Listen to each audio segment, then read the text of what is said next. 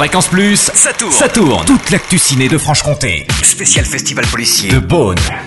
Bonjour Totem, bonjour à tous. Cette année, le festival rend hommage à de très grands noms du 7e art après Kathy Bates hier. Le réalisateur américain David Lynch sera à l'honneur ce soir. Marie Vivant nous dresse le portrait de ce réalisateur à l'univers plus que reconnaissable. Novateur, surréaliste, ce sont sans doute les adjectifs qui qualifient le mieux David Lynch. Certaines critiques décrivent même ses films comme des labyrinthes de rêves et de cauchemars. Chez lui, les femmes sont fatales, la beauté est inquiétante et le désir est vénéneux.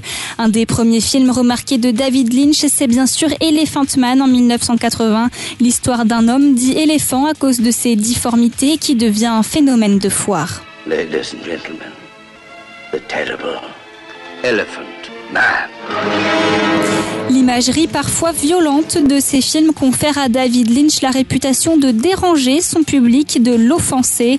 Le réalisateur porte un regard sombre sur la réalité humaine, en particulier dans Twin Peaks en 1992, qui retrace les sept derniers jours d'une femme, Laura Palmer.